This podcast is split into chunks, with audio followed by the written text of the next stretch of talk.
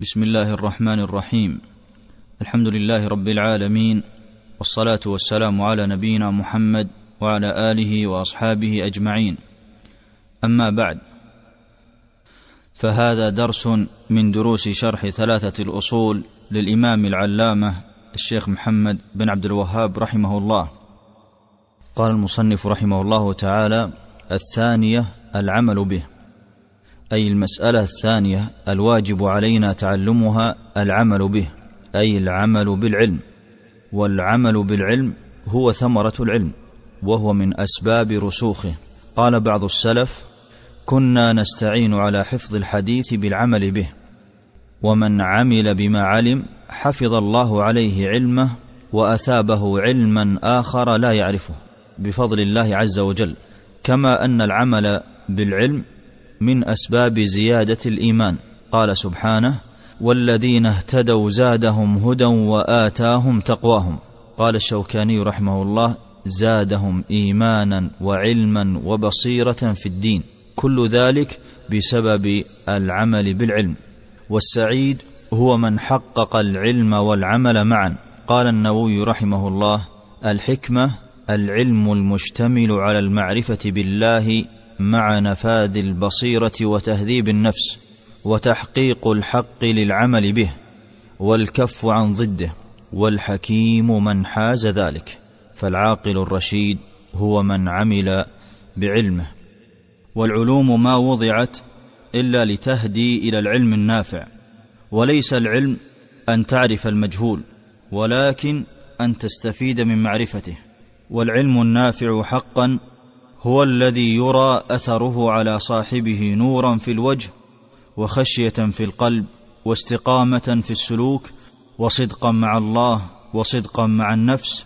وصدقا مع الناس والله عز وجل جعل العمل الصالح مع الايمان قيدا في دخول الجنه قال سبحانه ان الذين امنوا وعملوا الصالحات لهم جنات تجري من تحتها الانهار ذلك الفوز الكبير فذكر العمل الصالح مع الايمان فيجب على المسلم ان يكون عاملا بعلمه والله عز وجل ذم بني اسرائيل على عدم انتفاعهم بالعلم فقال سبحانه واتيناهم بينات من الامر فما اختلفوا الا من بعد ما جاءهم العلم بغيا بينهم اي بسبب ما حصل بينهم من الحسد فاختلفوا من بعد ما جاءهم العلم مع عدم صلاح قلوبهم كما ذم الله النصارى ووصفهم بالضلاله لجهلهم وعبادتهم ربهم بغير علم والعامل بعلمه يخرج من بين الطائفتين الملومتين اليهود والنصارى والعمل بالعلم ليس في جانب العبادات المحضه فحسب بل حتى في المعاملات مع الخلق فصدق الحديث والوفاء بالوعد والاحسان الى الجار وصله الارحام والعفو عن الاخرين كل ذلك عمل بالعلم وكان السلف الصالح من اشد العاملين بعلمهم لان الانسان لا يتعلم الا من اجل رضا الله ليعمل بما علمه يقول ابن القيم رحمه الله في مدارج السالكين وهو يتحدث عن اخلاق شيخ الاسلام قال وكان بعض اصحابه الاكابر يعني بعض اصحاب شيخ الاسلام يقول وددت اني لاصحابي مثله لاعدائه وخصومه اي ان شيخ الاسلام يتعامل معامله حسنه مع اعدائه وخصومه كان اصحاب شيخ الاسلام يتمنون ان لو يجعلون هذه من اخلاقهم مع اصحابهم قال ابن القيم وما رايته يدعو على احد منهم قط اي على اعدائه وكان يدعو لهم وجئت يوما مبشرا له بموت اكبر اعدائه واشدهم عداوه واذى له قال فنهرني شيخ الاسلام وتنكر لي واسترجع ثم قام من فوره الى بيت اهله فعزاهم اي ذهب شيخ الاسلام الى بيت ذلك الرجل الذي كان من اشد اعدائه وقال لاهله اني لكم مكانه ولا يكون لكم امر تحتاجون فيه الى مساعده الا وساعدتكم فيه ونحو هذا الكلام فسروا به ودعوا له وعظموا هذا الحال منه فرحمه الله ورضي عنه هكذا العلم يهذب النفوس ويعلو على الهوى ويغلب الشهوات وبهذا جاءت الشريعه بحسن الخلق وحسن التعامل والعفو والصفح عمن اخطا عليك ويجب على المسلم ان يكون عاملا بما علم فتصل صله رحمك وتحسن الى الجار وتبر بالوالدين وتصدق في الحديث وتفي بالوعد وهكذا فكل امر علمته في شرع الله يجب عليك ان تعمل به وكل امر نهت عنه الشريعه يجب ان تجتنبه فتجتنب الكذب وتجتنب اخلاف الوعد وتجتنب الغش وتجتنب الحسد والحقد لتلقى ربك وانت عامل بما علمته من دين الاسلام واذا عمل الانسان بعلمه بان حافظ على فرائض الله ولازم النوافل كالسنن الرواتب والوتر والاكثار من تلاوه القران والاستغفار بالاسحار والزم نفسه ساعه يجلسها في المسجد للذكر وافضل ذلك ما يكون بعد صلاه الصبح الى طلوع الشمس والمراه تجلس في مصلاها تذكر ربها الى طلوع الشمس من عمل مثل ذلك فقد تسبب للعمل بعلمه كذلك يجتنب مجالس اللغو والغفله ويعادي مجالس اهل الغيبه وساقط الكلام وايضا يحفظ لسانه مما لا يعنيه فمن عمل بمثل ذلك رجي ان يكون عاملا بعلمه ومن لم يعمل بما علم حرم لذه العلم والخشيه واوشك الله ان يسلبه ما علم وكان في عداد الجاهلين وان كان يعلم علما قال الفضيل بن عياض رحمه الله لا يزال العالم جاهلا حتى يعمل بعلمه فاذا عمل به كان عالما فالمقصود ان الرجل لا يستحق ان يكون عالما الا اذا كان عاملا بعلمه ومن لم يعمل بعلمه فان علمه حسره عليه يوم القيامه قال عليه الصلاه والسلام لا تزول قدم عبد يوم القيامه حتى يسال عن عمره فيما افناه وعن علمه فيما فعل وعن ماله من اين اكتسبه وفيما انفقه وعن جسمه فيما ابلاه رواه الترمذي فالعبد يوم القيامه يساله الله عز وجل عن علمه ماذا عمل به وليس المقصود بالعلم هو جمع الثقافه ولا جمع المعلومات انما المقصود بالعلم هو زياده الايمان ورفع الجهل عن الانسان ونفع الاخرين والاستمرار في هذه العباده العظيمه الا وهي التزود من العلم والذي معه علم ولا يعمل به شر من الجاهل وهو احد الثلاثه الذين تسعر بهم النار يوم القيامه والعياذ بالله وهم المقاتل ومتعلم العلم والمنفق ماله هؤلاء الثلاثه اول من تسعر بهم النار الذين لم يكن قصدهم وجه الله انما قصدهم ثناء الناس عليهم فيكونون هم اول من تسعر بهم النار يوم القيامه كما في حديث ابي هريره رضي الله عنه الذي رواه الامام مسلم في صحيحه وفي ذلك يقول ابن رسلان رحمه الله وعالم بعلمه لم يعملا معذب من قبل عباد الوثن ومن علم مساله من المسائل قامت عليه الحجه فيها ولو لم يكن من العلماء فواجب عليه ان يعمل بما علم وان يعلم ما علمه من تلك المساله قال عليه الصلاه والسلام والقران حجه لك او عليك رواه مسلم ومن عمل بلا علم فقد شابه النصارى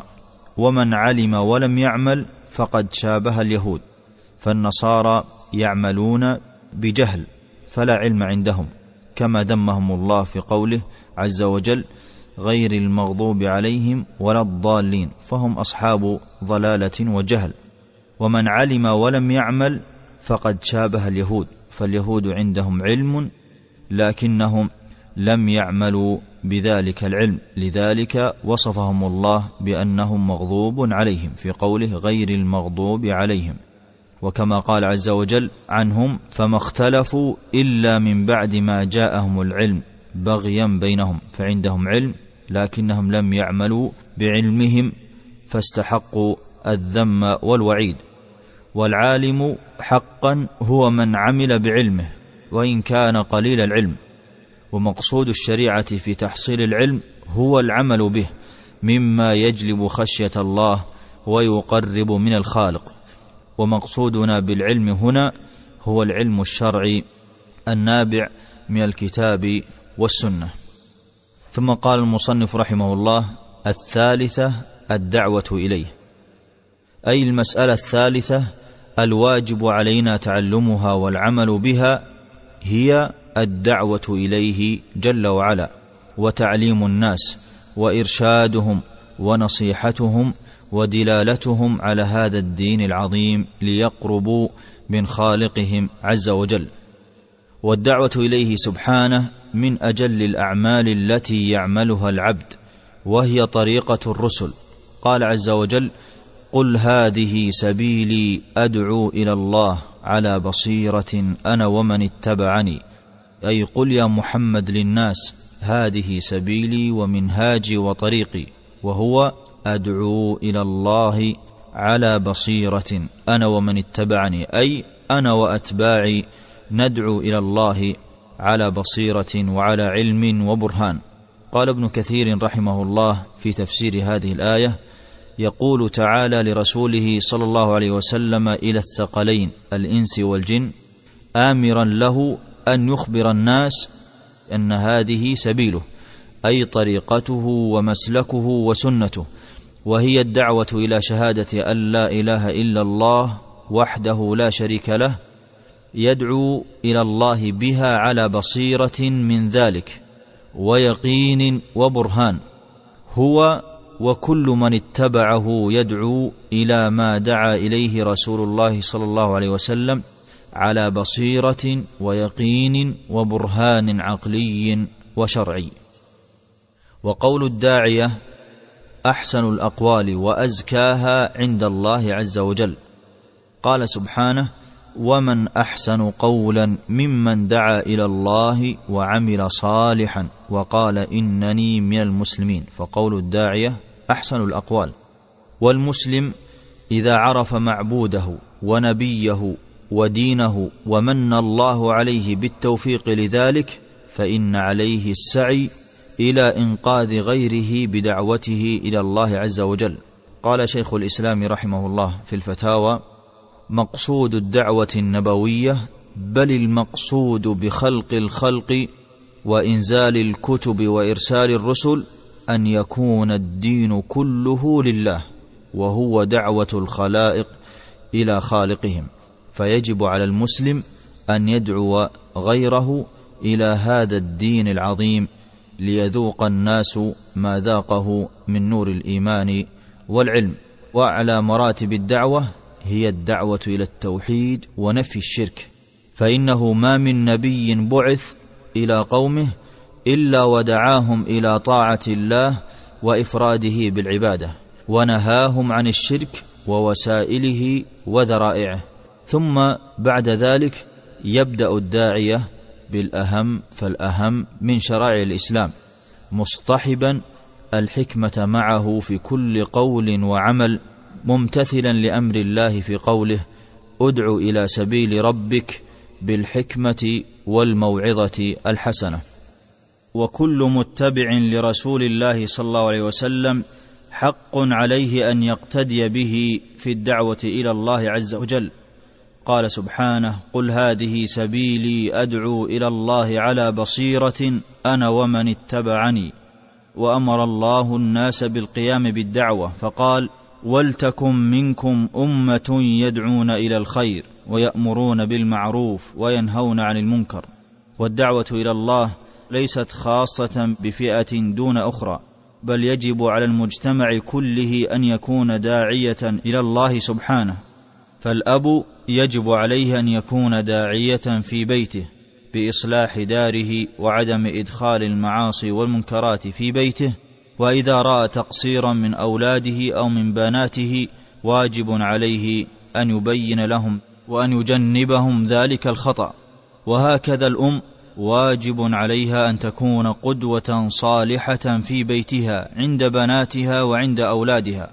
فلا تخرج الا متحجبه متستره مراقبه ربها في جميع احوالها وجميع تصرفاتها لتخرج بذلك افواجا صالحه مؤمنه بالله عز وجل وهكذا الاخ يجب عليه ان يكون داعيه ايضا من بين اخوانه وهكذا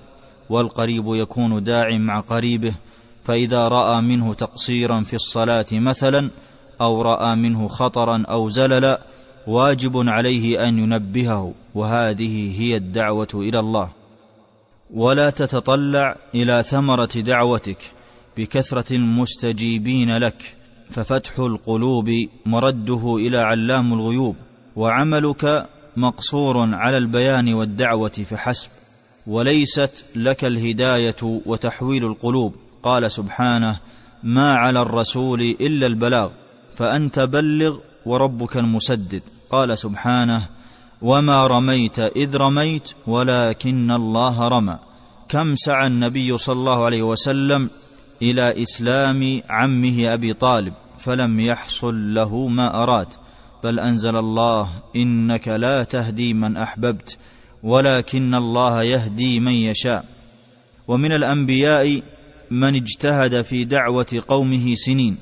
فلم يستجيبوا له قال عليه الصلاه والسلام في الحديث المتفق عليه عرضت علي الامم فرايت النبي صلى الله عليه وسلم ومعه الرهط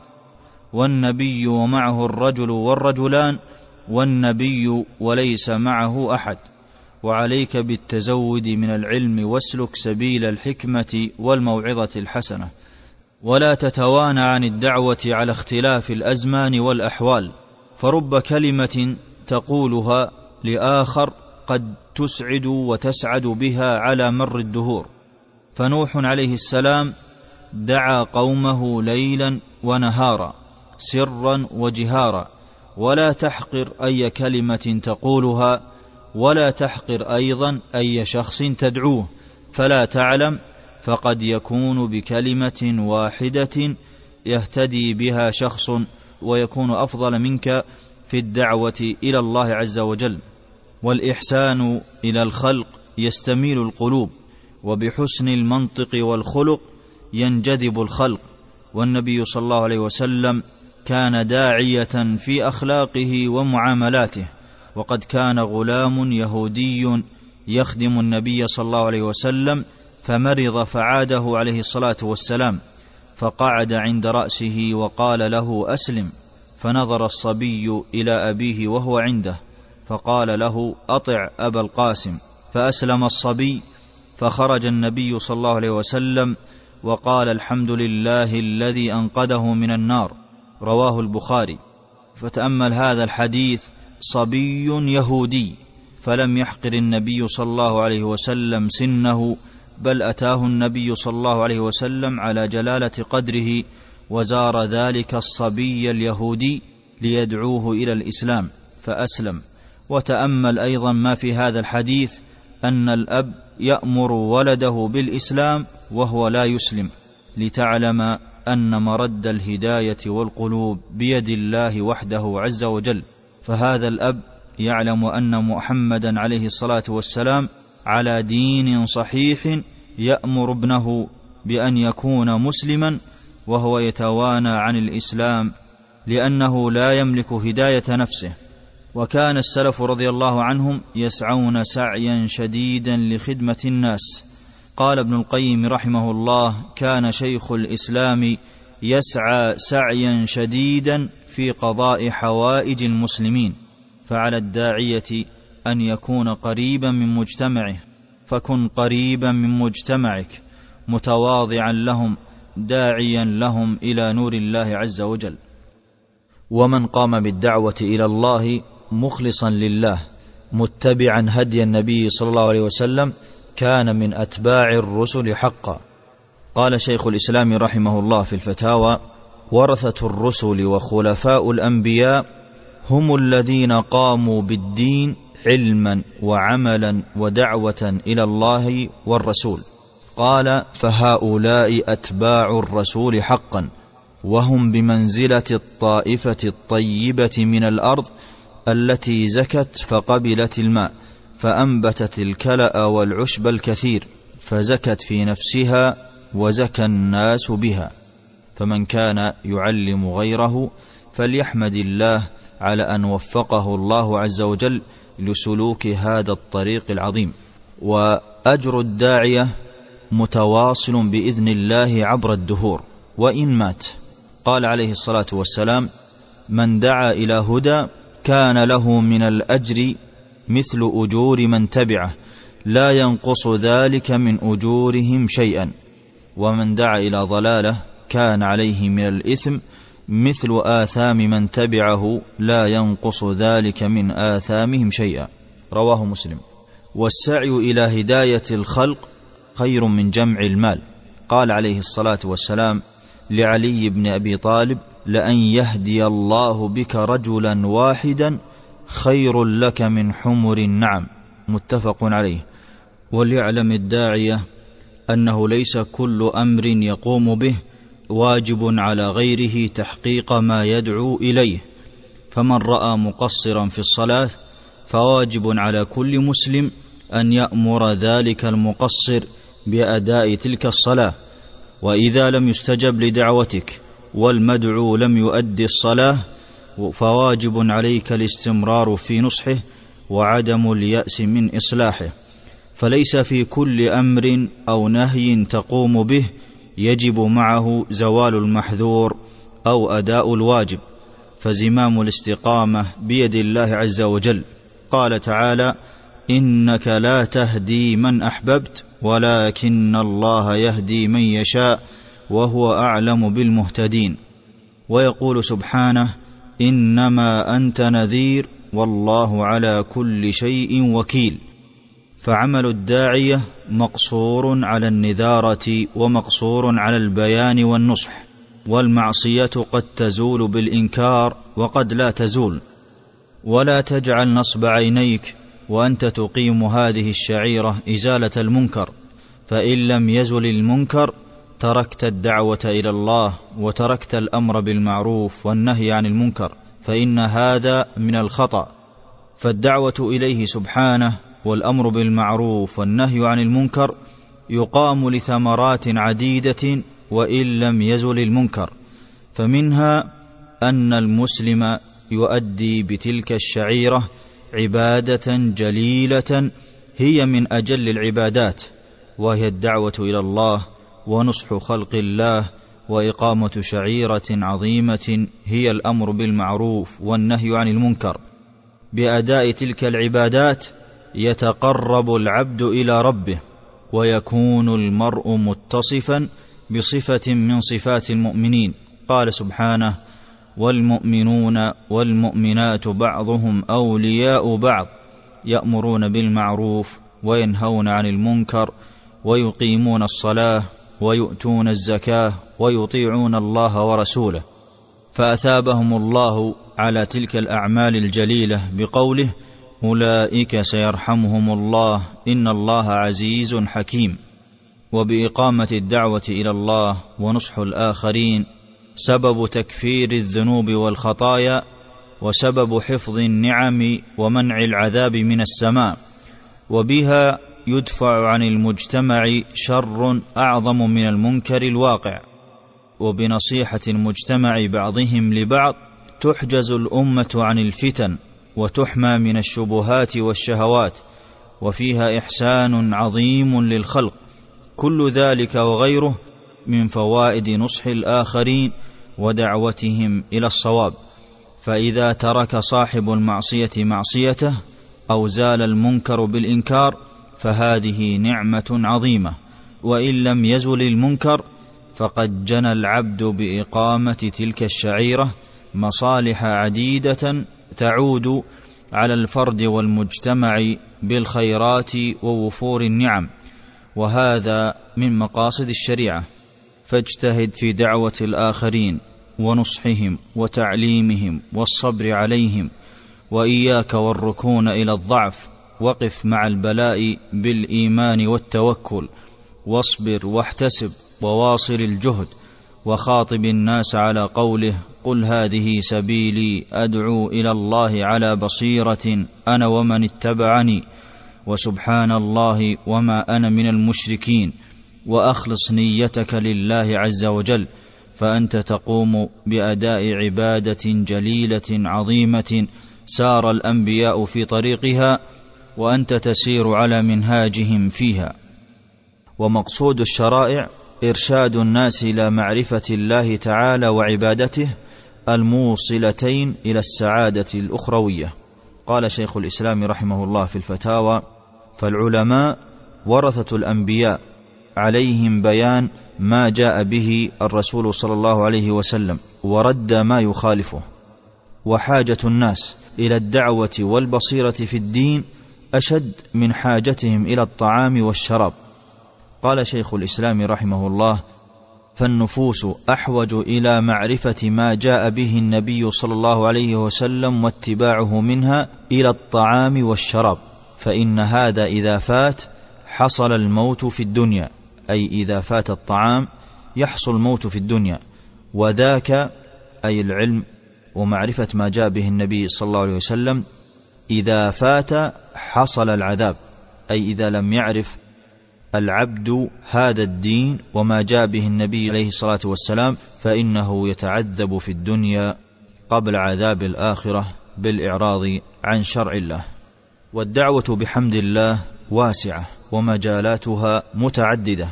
فلا يشترط ان يكون الداعي خطيبا او ان تكون دعوته في محاضره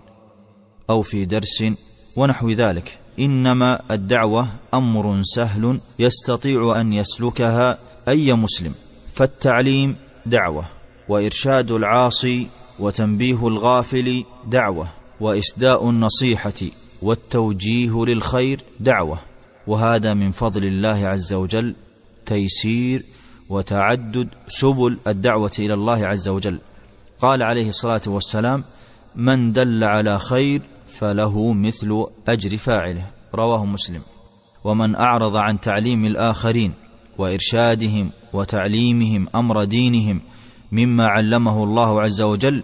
فقد عرض نفسه للوعيد قال سبحانه ان الذين يكتمون ما انزلنا من البينات والهدى من بعد ما بيناه للناس في الكتاب اولئك يلعنهم الله ويلعنهم اللاعنون قال ابن المبارك رحمه الله من بخل بالعلم ابتلي بثلاث اما ان يموت فيذهب علمه او ينساه او يتبع السلطان فواجب على كل مسلم الدعوه الى الله ونصح المقصر والسعي الى اصلاح المجتمع كل بحسبه سالكا في ذلك الحكمه ممتثلا امر الله ادع الى سبيل ربك بالحكمه والموعظه الحسنه والى هنا ناتي الى نهايه درس من دروس شرح ثلاثه الاصول للامام العلامه الشيخ محمد بن عبد الوهاب رحمه الله نسال الله للجميع التوفيق والسداد وصلى الله وسلم على نبينا محمد وعلى آله وأصحابه أجمعين تم تنزيل هذه المادة من موقع نداء الإسلام